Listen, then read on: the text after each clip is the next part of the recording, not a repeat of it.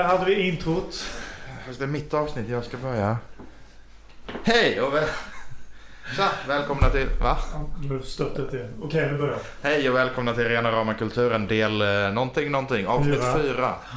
Del fyra? fan fick jag del ifrån? Hur mår du Anders? Jag mår muchos gracias. Thank you very much. Och du? Jag mår bra. Eh, ja, Det var väldigt länge sedan vi satt här. Känns det som. ja. Eh, ska man ju inte dra ut på den frågan för det, det, det är mycket på jobbet. Men eh, jag har stämplat ut så skit i det. Men det är bra. Ja, gött. Men Eh, som vi har sagt och kommer säga tusen gånger till att det är skönt att det är lite längre mellan gångerna nu för då hinner man liksom peppa och... Ja, på ett annat sätt. Ja. Eh, vad har hänt sen sist? När fan spelade vi in sist? Eh, Det minns jag. Det är väl en gång i månaden eller? Ja, men det, det var ja, typ tre veckor sedan kanske, tror jag. Vad har du gjort på tre veckor? Vad har jag gjort på tre veckor? Det vanliga livet rullar på. Man gamar, man eh, umgås med familj, man umgås med tjej, man umgås med sig själv. Man skriver, läser. Ja, och kulturberikar sig så gott man kan nu. Det låter bra. Hur har du berikat din kulturmättning? Nej, det var inte bra. Jag har lyssnat på kulturnyheterna faktiskt. Lite grann och sen har jag väl... eh, Jag vet inte. Jag läser my- mycket nyheter och sånt där. Jag lyssnar på radio väldigt mycket. Jag vet inte varför. Eller åldern som... Ja, fan vad gammal du är. Jag kommer ihåg när vi gick ut och firade att vi fyllde 69 år ihop. Ja, får vi göra om sen. Om vi är 79. Ja. Om fyra år typ. Då ställer jag samma fråga till dig då. Vad jag har kulturiserat På jobbet. Eh, inte jättemycket på jobbet. Eh, privat har jag gått på två spelningar med Lasse Winnerbäck. En turnépremiär och eh, sen åkte jag ner till Malmö för att kolla in gubben där nere. Skitbra. Sen, Ja, det är vår allas, eh, eller Tommans älskling. Eh, ja. ham, Halmstadbo nummer uno. Per. Gessle. ja, nu tänker du på Per Gessle. Eller vem var det du? Lasse Winnerbäck. Jaha. Jaha, du lyssnar inte på mig. Du ställer en fråga Nej, så skiter du i vad jag säger. Ja, men det, Jag såg din Gyllene Tider-tröja nämligen. Ja, det är sant. Det är sant. Eh, sen eh, blev jag mer illa berörd än vad jag trodde när jag läste att Matthew Perry hade gått bort. Mm. Han spelar Chandler i Vänner. För han gick ju bort för inte alls länge sedan. Det, jag vet inte ens om det har gått en vecka när vi sitter här. Eh, där blev jag mer illa berörd än jag trodde. Eh, så det var ju tråkigt. Jag har inget sån här, mm, vad heter det, band till, Till Vänner. till vänner på det här viset. Men jag vet ju vem det är. Ja, Så det är ju lite tragiskt. Han var väl ganska ung också. 54. Ja. Däremot blev jag ju lite ställd eh, mot väggen när på allas Lasse Berghagen gick ju tiden. Ja, det var jag också rätt nyligen. Det är man ju lite uppväxt med de där, hans gamla låtar och sådär ju. Ja, eh, jag är, är väl inte den med störst koll på hans diskografi men alla vet ju vad Teddybjörnen är för låt. Ja. Och En kväll i juni och allt det här. Sa jag de två mest populära bara för att det är de jag kan men. Ja, det är de enda jag kan med. Och Allsång på Skansen, han gjorde det till vad det är, typ. Ja, men jag minns ju när jag satt med min släkt när jag var liten liksom och kollade på... Det gick väl också tror jag, Allsång på Skansen och... Det har ju gått ända sedan vi föddes, eller på så här. Jag vet inte hur länge det har gått men skitlänge. Vad hette det? Nej, Stockholm i mitt hjärta skrev han med. Ja, för Husingen. Det var ju... Fan hur soffan låter. Ja. Ja men soffan låter. Eh, ja. Ska vi bränna av eh, Jag har, lite nyheter? Eller en stor nyhet? Som ja, du... jag har spelat Mario. Wow. Ja, det kom ett nytt Mario-spel som jag har spelat. Det är också Det kultur var länge sedan vi snackade spel nu så vi börjar få tillbaka lust. Ja men kör du den där då. Men du, du länkade ju en grej till mig på morgonen och jag satt och åt frukost och höll på att sätta min banan i halsen.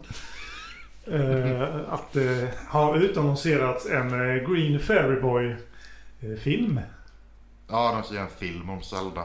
Live action. Vi kommer inte ifrån den där jäklarna så han Nej. med i varenda podd. Ja, men eh, inte varje avsnitt längre. Nej.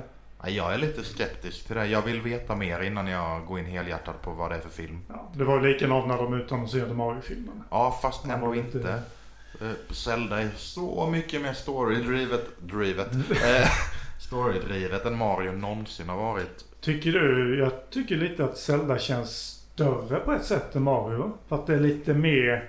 Det måste liksom...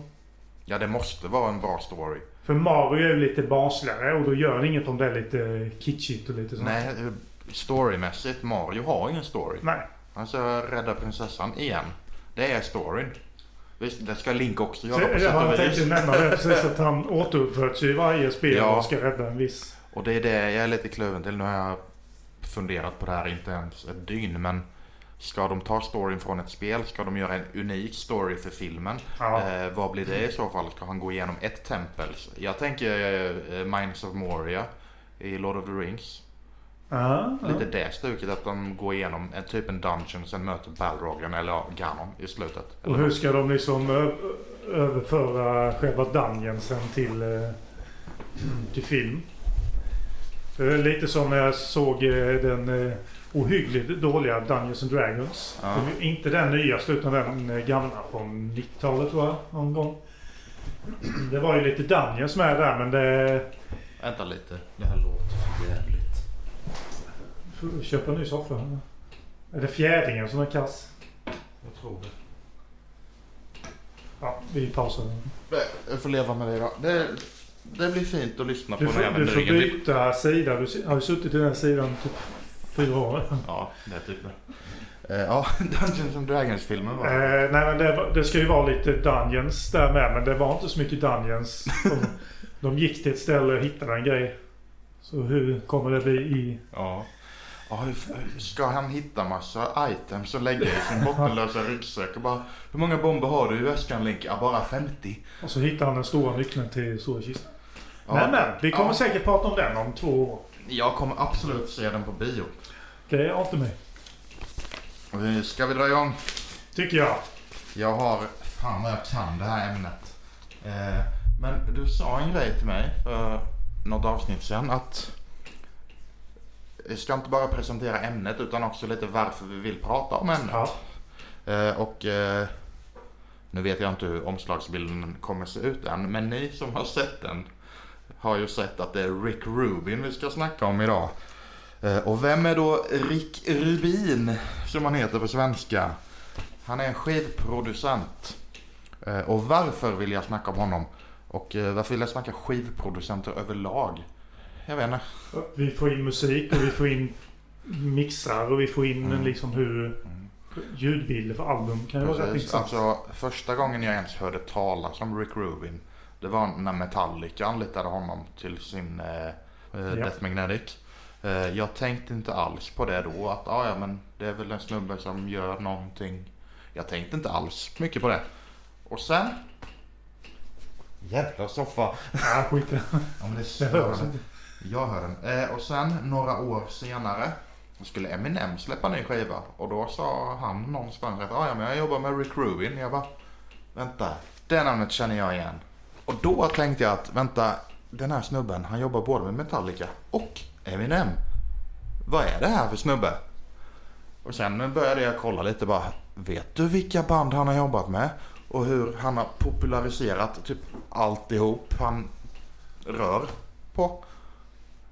Ja, allt han tar blir ju till rubiner. Ja, eh, det var lite så jag tänkte att ja, men ska man snacka om någon så ja, ja, men vi börjar med honom i alla fall.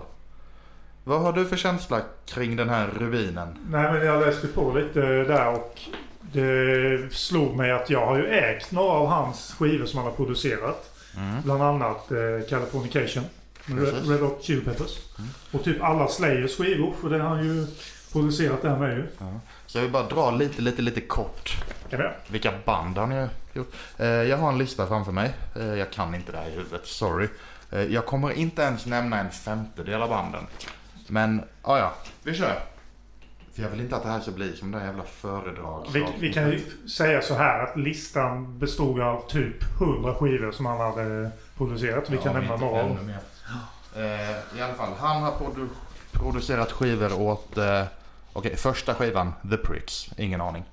Eh, Men redan femte skivan, det var Beastie Boys. Det vet vi vilka det är. Eh, sen fortsätter vi bara nämna lite bandnamn här. Run DMC, Slayer, Public Enemy, The Cult, Danzig, Andrew Dice Clay, Ghetto Boys, Red Hot Chili Peppers som du nämnde, Slayer igen, Sir Mix-a-Lot, Red Hot Chili Peppers, Mick Jagger, The Cult, John Jett and the Back, Blackhearts, Tom Petty and the Heartbreakers, Johnny Cash, Tom Petty, Nine Inch Nails, AC/DC, Johnny Cash. Jag kommer på det. Någon, någon, någon, någon, någon, Ja, men de kommer nog flera. De är många. Eh, System of a Down, Lucinda Williams, Sheryl Crow, Melanie C. Och, oh, Eagle Eye Cherry, the Machine, Krishna Das, Aerosmith,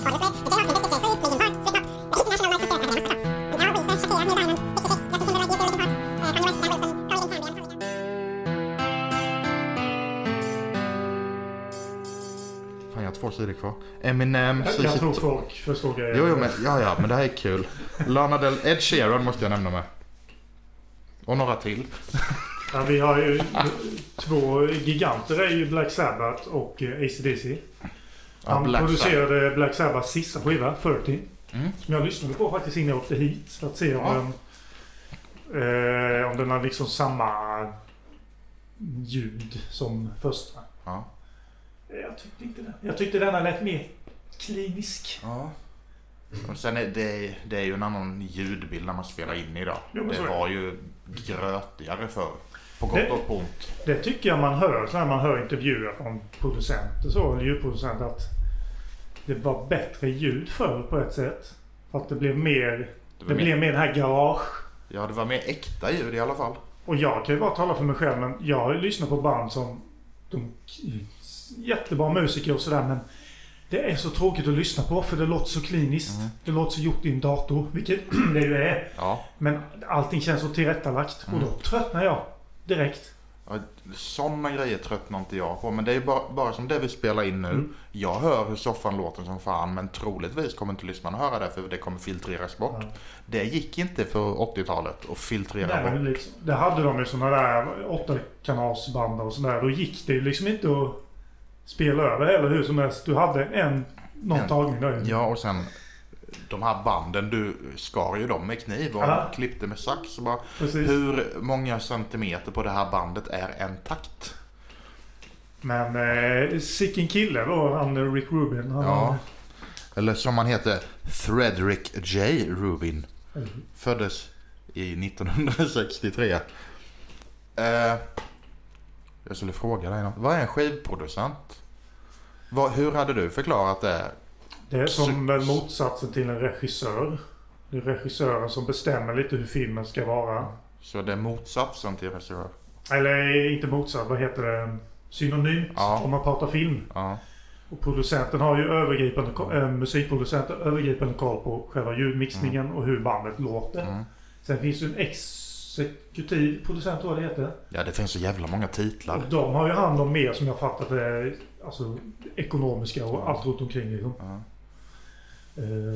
Eh, Jag ser det väl mer som typ någon variant av projektledare. Om, man ska, Ja. om, om jag ska använda titlar jag använder i mitt dagliga jobb. Att ja, ja, men han leder projektet och ser till att alla andra gör sitt jobb så att säga. Sen, han, det kan vara en hon också såklart. Eh, men Rick är en han. Eh, jag kanske klipper det, det var så jävla dumt. Ja, projektledare. Han ser till att alla gör sitt jobb och han kan till och med vara inne och jobba själv. han skulle lyfta fram de andra lite. Jag hörde en intervju med vi kommer inte ihåg vad han heter. eh, Fredman, Studio Fredman Mhm. i Göteborg där. Ja. Det var ju han som producerade bland annat In Flames och alla de där Göteborgsdödsen. Mm. Han sa ju i en intervju att han lyfte fram melodierna Mm. i In Flames. liksom, För det var ju de. För det, ibland är det nog svårt för bandet själva att höra. Ja, de har ju bara skrivit låten. De har ju skrivit det som Och inte på det. den tiden. Ja. Och det var ju mycket tack vare han. Till exempel uh, Atty Gates, Slaughter Mm. of the Soul. Att den skivan blev så bra som den var. Det var ju att han lyfte fram melodierna. Mm. Fokus på dem. Mm, det, de, det de var starka på. Yes. Och ändå en bra mixning. Liksom. Mm. Ja, det, det, jag, det jag kommer ihåg mest från när, jag, när Rick Rubin var med Metallica och spelade in den skivan. Det var ju, de var ju väldigt duktiga på att dela med sig av processen då. Mm. Det var ju intervjuer och filmklipp typ hela tiden. Eh, och då kommer jag ihåg att de sa det att "Ah, ja men han låter oss inte börja inspelningen förrän vi kan låtarna till 100%. Vi- För jag eh, ska jag inte jämföra mig med dem men jag skriver också låtar. Jag kan inte dem till 100%. Jag skriver dem men det betyder inte att jag kan dem. Mm. Men just här bara de ska kunna spela den i studion live. Innan de spelar in den. För de Det måste tycker jag är ganska kunna. bra faktiskt. För då vet man ju vad man vill. Ja, och sen är det väl att de vill pressa artisterna lite så att de gör sitt bästa. Jag tror inte det är för att, ja men nu får jag se om ni kan spela det. Mm. Nej för annars är det bara att ah, ja, men jag spelar in eh, 30 sekunder idag, sen väntar man ett halvår. Mm. Ah, hur var det? Ah, ja, ja, men jag fortsätter på det, spelar in något nytt och sen under ett års tid, ah, jag har byggt en låt, kan du spela den? Nej. Men det, det är alltid lika kul att jämföra genrer och sånt där. Och jag som gillar black metal och sånt där. Jag, det beror på vilken så här tidsepok man vill härröra ifrån. Ta typ tidig... Ja men det, visst det var lite sämre teknik och sånt på den tiden men man brukar snacka så old school black metal. Då ska det vara... Det ska låta som att det är inspelat i en bunker och Ja. det ska låta som att sångaren står liksom 10 meter från micken och gitarrerna ska låta som eh, cementblandare liksom. Mm. Det hade inte jag klarat att lyssna på. Det är, en, det är en viss känsla. Det, det handlar mer om atmosfären i den musiken. I alla fall tidig. Eh, Sen när jag tänkte när jag hört någon låt att låten är skitbra. ja. Men den här inspelade versionen av låten är inte den bästa.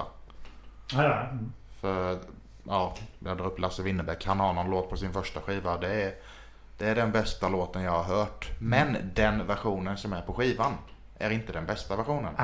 Han har kört den live och gjort den så mycket bättre. Ja, så, sådana grejer är roliga. Mm. Nu kan jag inte dra något exempel. Jag har kommit på något. Men det, det har man ju varit med om. Eh, Men det Rubin har gjort, eller det han hjälpte till med i början, det var ju liksom att popularisera hiphop-genren. Ja. Eh, Han blandade rätt mycket hiphop och rock. Rock, är bra uttal då. Eh, Det var ju bland annat han som fick eh, Aerosmith och Run DMC att göra den här Walk This Way Ja. covern, eller vad man ska säga, cover på sin egen låt. Men den, vad heter collaboration? Samma, Samarbete. Samarbetet. Som eh, dels populariserade mashups. Och Aerosmith fick ett andra lyft. De, Ja. blev, de var ju li, lite på nedgången men sen kommer de upp igen. Och de har väl nästan aldrig varit större. Jag menar Nej. de spelar fortfarande. Det här var eh, 80-90-tal. Jag har inte det i huvudet. Även om jag har det på papper framför mig. Det, det är lite som du säger. De kan ju ha en svinbra låt. Men hör man inte vad de spelar på skivan. Då Mm. är det ju skitsamma egentligen. Om det inte är det som är grejen. Ja.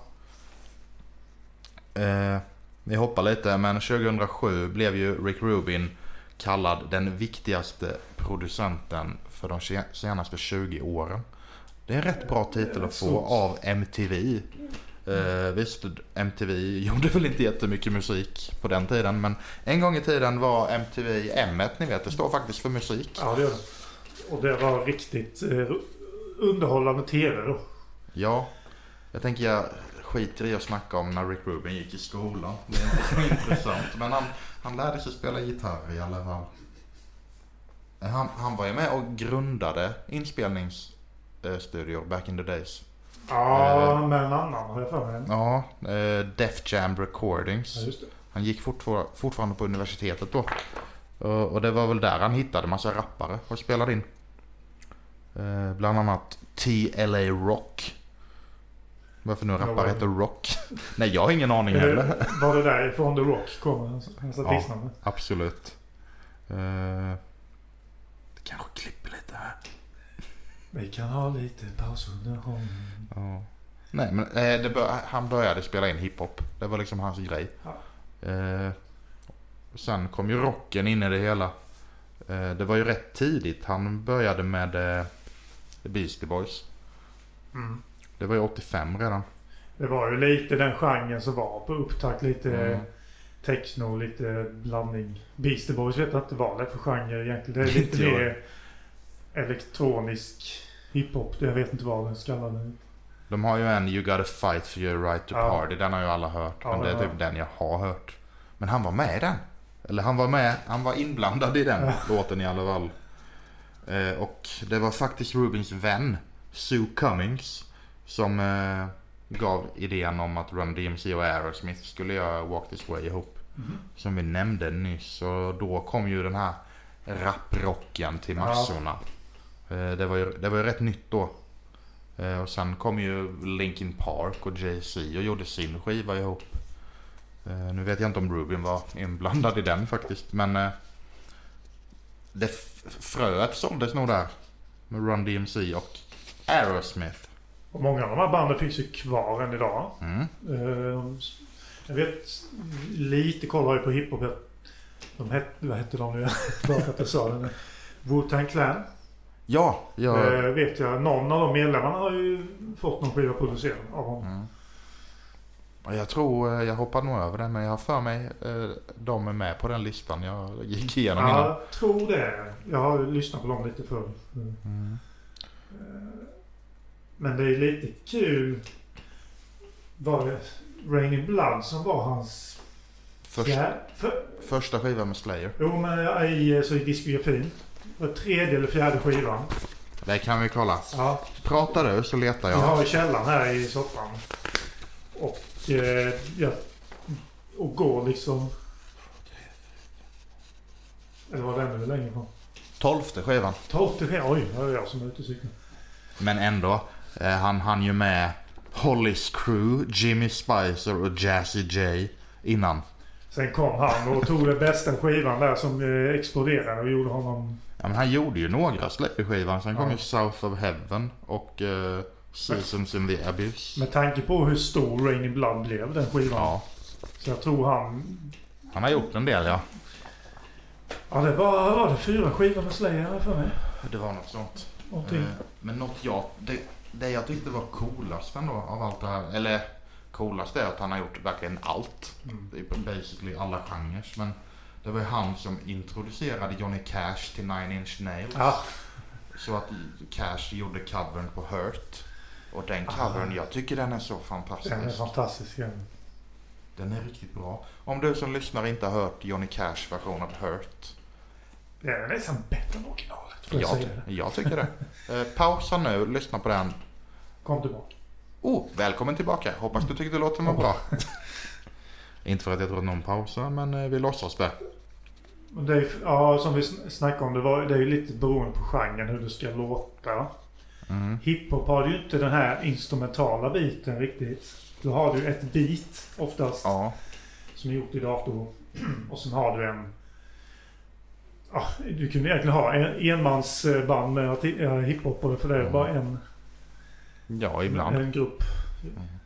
Och samtidigt, eh, Och jag dissar inte liksom det. det är, I vissa fall är det bra musik men för min personliga smak tycker jag det är ju spelarmusik som gäller. Alltså Mm. riktiga instrument. och det var det jag tyckte som var rätt häftigt när jag såg Eminem. Han hade ju ett band på scenen. Ja, det. Ja. Ja. Och det, det trodde inte jag han skulle ha. Nej, du ser bara det. Det är våra fördomar. Ja, Om, fördom. eh, Vi kommer aldrig komma ifrån fördomar. Nej, Eh, Det var den eh, berömda konserten som bara var ja, skitbra. den. Jag kommer aldrig komma över det. Men Eh, Ja. Det känns... Tio sidor, vi är redan färdiga. Ja, nej, nej, men det är ju bara tråkig skit det Men det här. var, det var lite kul i så här, gjorde lite research. Hade ju, gör reklam för P3. De hade släppt P3 ID. Om Rick Rubin.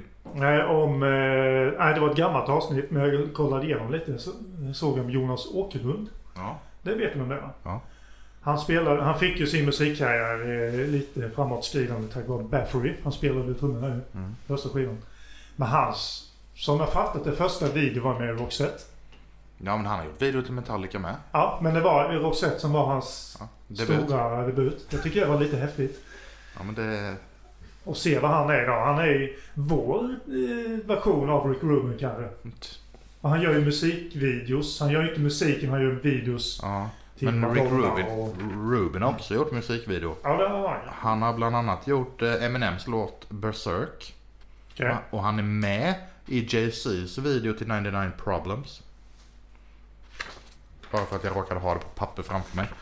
Och nu heter ju det bolaget eh, som... Vad hette de? Eh, Vilket bolag? det som du nämnde innan, där som han startade. Def Jam Records. Ja, precis. De ägs ju av Universal nu. Ja men han döpte ju om det till eh, American Recordings. Ja. Och sen idag. Nej, han, han började jobba på Columbia ett tag men han gick därifrån. För 11 år sedan faktiskt. Eh, Ja, han gick tillbaka till American Recording då. Och gjorde ett, en deal med Republic Records. Eh, Det här låter som att det här kommer bli tråkigt. det blir tråkigt att lyssna på det här, sorry. Då hörs ju att vi har gjort research. Vi gör research läser när vi spelar in. skull. Nej, jag, jag kastar om orden faktiskt. Var första icke-kissavsnitt. Ja, det- är ju taget från Wikipedia så det kanske är någon annans gissningar. De har ju källor. Så det är... Ja, Rick Rubin har släppt en bok eh, den 17 januari 2023. Jag tänkte säga det var inte så länge sedan men det var i början av året. Eh, av Penguin Press. Så det är pingvinpressarna som har släppt hans bok. Boken heter The Creative Act, A Way of Being. Mm. Eh, Men han verkar vara jäkligt... Jag såg en intervju med honom bara för att liksom få in lite mer kött på benen. Mm. Och han verkar vara jäkligt avslappnad. Han har många sådana här sköna... Han är lite musikguru. Mm. Han är inte alls liksom hög på sig själv och sådär som man kan tro när man har kommit upp i den Nej, precis. eh, storheten som han har. Jag, sökt, jag sökte på poddavsnitt med honom och hörde någon intervju med, med honom från några år sedan. Men då snackade han mest om eh, när han själv började bli musikintresserad och Mm. Spelade i band och att det inte gick helt som man ville och att han var mer intresserad av att få det inspelat och låta bra Mm. än att typ skriva det eller vad det var. Jag hörde intervjun för en vecka sedan. Jag kan ha glömt något.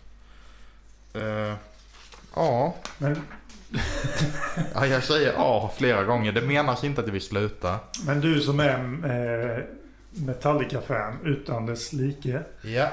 Ja, om du jämför såklart det är olika produktion på skivorna. Det är det ju är Mm. nästan oftast alltid. Ja, Lite skillnad är det alltid. och det är väl därför man har olika producenter. För att Ja. ska låta lite Hur- olika. Hur tycker du Metallicas största era? När låter de som bäst? Eh, jag kommer ju vara... Oh, det är en så svår fråga för de låter... Jag tycker de låter bra på olika sätt. Är i det du elitist här nu och säger Black Album? Alltså skivmässigt och skivproduktionsmässigt. Den, det, den skivan är svårslagen. Ja. Den är riktigt svårslagen för Bob Rock vet, hade full koll på vad han gjorde där. Var det inte han som föreslog att de skulle ha så lite eh, symfoniorkester i bakgrunden? Eller Oh, det minns jag inte. Jag vet inte. Eh, Men jag har ju sett liveklipp från dem med dem i typ ja, men slutet av 90-talet. Mm. Och där är de ju ruggigt bra live. Eh, för Metallica är ett sånt band, jag går på hur de låter live, inte hur de låter på skiva. Och då är det antingen slutet av 90-talet eller nu. Mm. De låter självklart annorlunda typ efter Puppets-turnén. Så eh, slutet av 80-talet, det är ett helt annat sound. Både gitarrmässigt och röstmässigt då. Men jag tycker de låter bäst ja, men nu eller slutet av 90-talet. Jag har svårt att välja. Ska vi prata om den stora elefanten i rummet då med... Ja, jag har glömt namnet på den skivan. Eh, Saint Anger. Ja, Trummorna låter som... Ja, jag vet inte vad. ja precis. Det var ju... Oh, det var Bob Rock som producerade den med om jag minns rätt.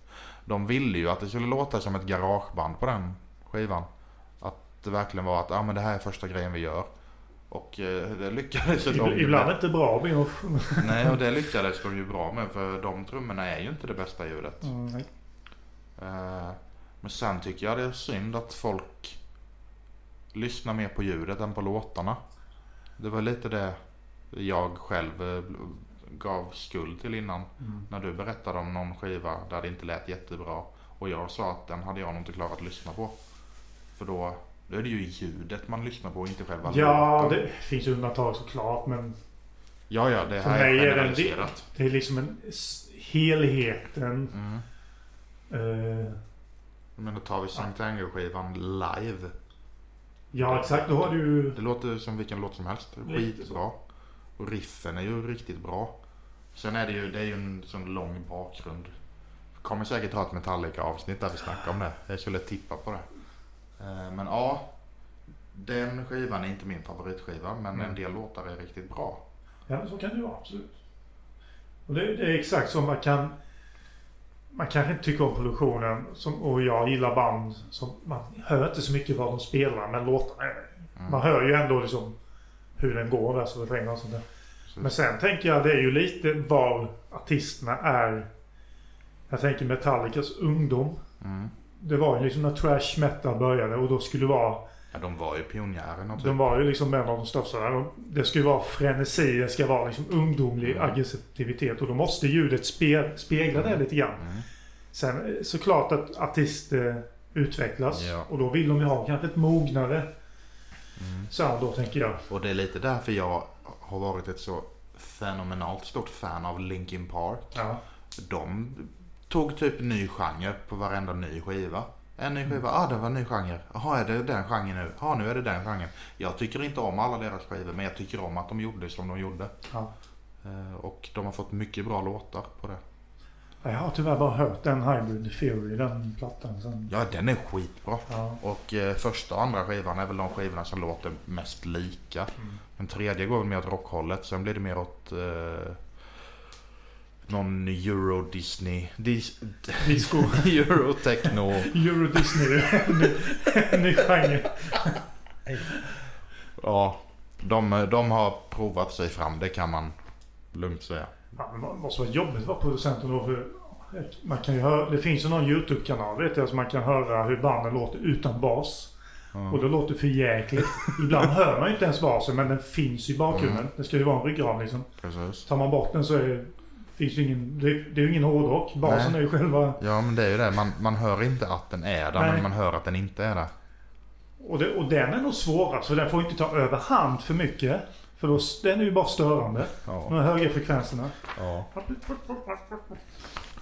Men eh, eh, Mr Rubin har ju fått lite kritik under sina dagar med. Hela tre grejer. Oh. Till och med han har släppt i garderoben. Ja, jag ska bara läsa det här innan jag säger det. För annars blir det dumt. Det här kan jag inte ens översätta. Vi hoppar över den. Vi tar Metallicas Death Magnetics.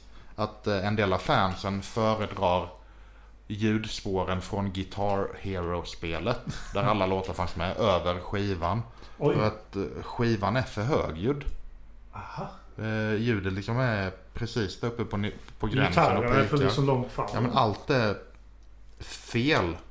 Eh, kompressionen är Mm. kass. Det är lite kritik han har fått. Och sen var det på 13 av Black Sabbath. eh, Ozzy and the Band. vad står det här då? Ja, det var att den var masterad för högljudd. Eh, att dina öron får inte rum till att andas, står det. Eh, jag vet inte om jag håller med. Eh, jag tänker att då kan man sänka volymen. Men det, det är ju någonting. Eh, det är ju likadant när vi sitter här och snackar och jag ser att oj, där blev det rött. Då är det ju, vi är ju för högljudda Ja. gentemot vad inspelningen tar. Men sen kanske någon, även om det är för högt, kanske någon gillar att lyssna på det. Så det Ja. kan vara två sidor. Eh, och sen har ju Rick Rubin, Rick Rubin, han har ju mediterat sedan han var 14 år gammal. Ja. Han har varit en vegan i över 20 år men äter numera kött igen. Och han har dejtat, vad fan står det här? Murel Hurtado Herrera. Vi ber om ursäkt om vi slaktade namnet. ja. Eh, och modell är hon. Jag känner inte igen namnet. Men det behöver man ju inte göra. Ska vi ta sista sidan här då? Hur länge har vi spelat in? Inte alls länge. Ja, knappt en halvtimme. Ja men det är ju där vi landar på. Ja, men det, jag gillar dem också. Ja. Han har varit med i lite filmer med. Kan du läsa vilka? Oh, Jag tar det. herregud. Men det här är mest musikfilmer så det är inte så intressant. Musik. Ja, musik. Ja, musikvideo kanske det heter. Och lite dokumentärer. Eh, Han har varit med i en Korn-video. Twisted Transistor är han med i. Eh, Twisted Sister tänkte jag på, men det är om dem då eller? Det är Korns låt. Twisted Jaha, Transistor. okej. Och mycket sådana här The Making of-skivor. Mhm. Filmer. Typ Linkin Park, 13, I am Johnny Cash, eh, Seven Sticks of Dynamite, eh, McCartney, Det- 3, det- 2, 1. McCartney. Ba- Det är så här bak, bakom eh, film då lite grann fast i musik. Ja men eh, dokumentär typ. Ja. Ja, det var Johnny Cash höll jag på att säga. Det var Rick Rubin. Jag vet inte om det här är mitt eh, bästa avsnitt någonsin. Och då har jag poddat i fyra år. Ja, vi har kommit upp oss. Ja, men någon gång måste vi ha ett läxavsnitt. Det kan bli detta. Så höjer vi ribban sen. Nej, nej, det hade vi förra podden. Ja, Det här är bra jämförelse. den finns ju kvar fortfarande har jag sett. Gör den det? Ja. Vi betalar fan inte för det. Så det är gött. Så jag får nog gärna ta bort nu. Ja. Eh, vad, vad tycker du om det här? Nu har vi absolut slut på en... Om, äm, om ämnet idag tycker jag var intressant men... Ja, Ska vi ta vår egen? Vi kan snacka om att vi själva har ju suttit i en studio. Ish. Ja. Jag vet inte så mycket av med det men... eh, Vi skulle spela in en demo för Ja, 10 år sedan, 15 år sedan. det var du och eh, Trummisen. trummisen som hann och spela in innan datorn kraschade. Ja men det, vi hade typ 6 timmar på oss eller någonting. Sen la han trummor i 5 timmar. Eh, sen spelade jag in gitarren. Eh, och jag kommer ihåg att han, han, vår producent då kan vi kalla honom. Han sa till mig, fan vilket snyggt solo det där var. Det Mm. kommer jag ihåg än idag. Eh, och sen som du sa kraschade datorn. Så fick vi knappt igång den, men vi fick igång den. Tack vare eh, gitarristens bror som är Ja. lite datorkunnig. Precis. Och sen sa vi att ah, men vi kommer ner en gång till och gör färdigt. det blev inte Det så. blev inte så mycket med det. Undrar om det finns kvar på någon hårddisk någonstans eller om det har Ja, det kraschat. hade varit kul. Höra di- dina solon fall hade varit trevligt. Ja, nej. Det hade det inte. Men det var lite antiklimax där. Man fick ju inte alls ens gå in och börja liksom hosta igång micken. Nej. Men det var lite trevligt. Och man var liksom helt i producentens händer där. Allting som han sa var ja, absolut. Vi, vi kunde ingenting om det så allting jag sa var ja, så det blir bra. Jag kommer ihåg en frågade, för jag hade ju med min akustiska gitarr ner. Han bara, ska ni spela in akustisk gitarr? Det har jag inte hört någonting om. För det är mycket jobbigare. Och jag bara, nej nej, jag ska skriva färdigt solot så, så jag kan spela in det. Bara, Ja, det var ett snyggt solo. Så jag har skrivit ett solo på en akustisk gitarr. Inte den första. Nej, Ja, nej men det var kul. tidigare. Jag kommer ihåg att eh, på en låt vi alla lyssnade när vi spelade in och sen när jag skulle spela in gitarren bara fan vi har spelat in en takt för mycket med trummor. Bara, ja ja men vi tuggar Ja, på det kommer jag lite. ihåg. Du tugga- tog en extra. Ja jag bara tuggade på en vers till eller vad det blev. Och det hördes ju inte liksom att det var. Jo, vi hörde. För vi kunde. Ja. Eller jag hörde i alla fall. Jag är väl lite skadad kanske. Jag stod, jag stod utanför så jag tyckte det att jag hörde bara. Jaha, vad tycker ni mina vänner om Rick Rubins skivor? Vet ni vem han är? Ja, nu vet ni vem han är. Mm. Så, lyssna in Har, hans har ni skivor. någon eh, favoritproducent? Det har inte jag. Ja, det är väl Rick Rubin i så fall. Det är han jag vet om. Nej, Bob Rock med. Men det är, det är lite kul ändå. Vi fick ju ändå in musik på ett håll och det gillar vi ju båda Mm. två. Så. Ja, det gör vi. Och det kommer mer musik. det kommer fruktansvärt mycket mer. Som sagt, nej vi ska inte spoila. Bara- Jo, vi kommer Det snacka Metallica någon gång. Ja, Någon det, gång. det är ju liksom inte frågan om, om utan... Det är frågan när Ja. och hur många. Ska vi prata om varje skiva då eller ska vi prata om varje Men jag har inte, jag har inte bestämt. medlemsbyte? Ja, det är också ett avsnitt i sig. Ja. Alltså överlag då. Det finns ju band som inte har kvar en enda originalmedlem. In Flames! Utan att nämna namn. Sen finns det band som har kvar varenda originalmedlem och Ja, det har ändå lirat i 700 år. Nej, vi sätter stopp nu va? Det gör vi. Tack för att ni har lyssnat. Eh, hoppas ni tjänar era rubiner. Och där säger vi hej då.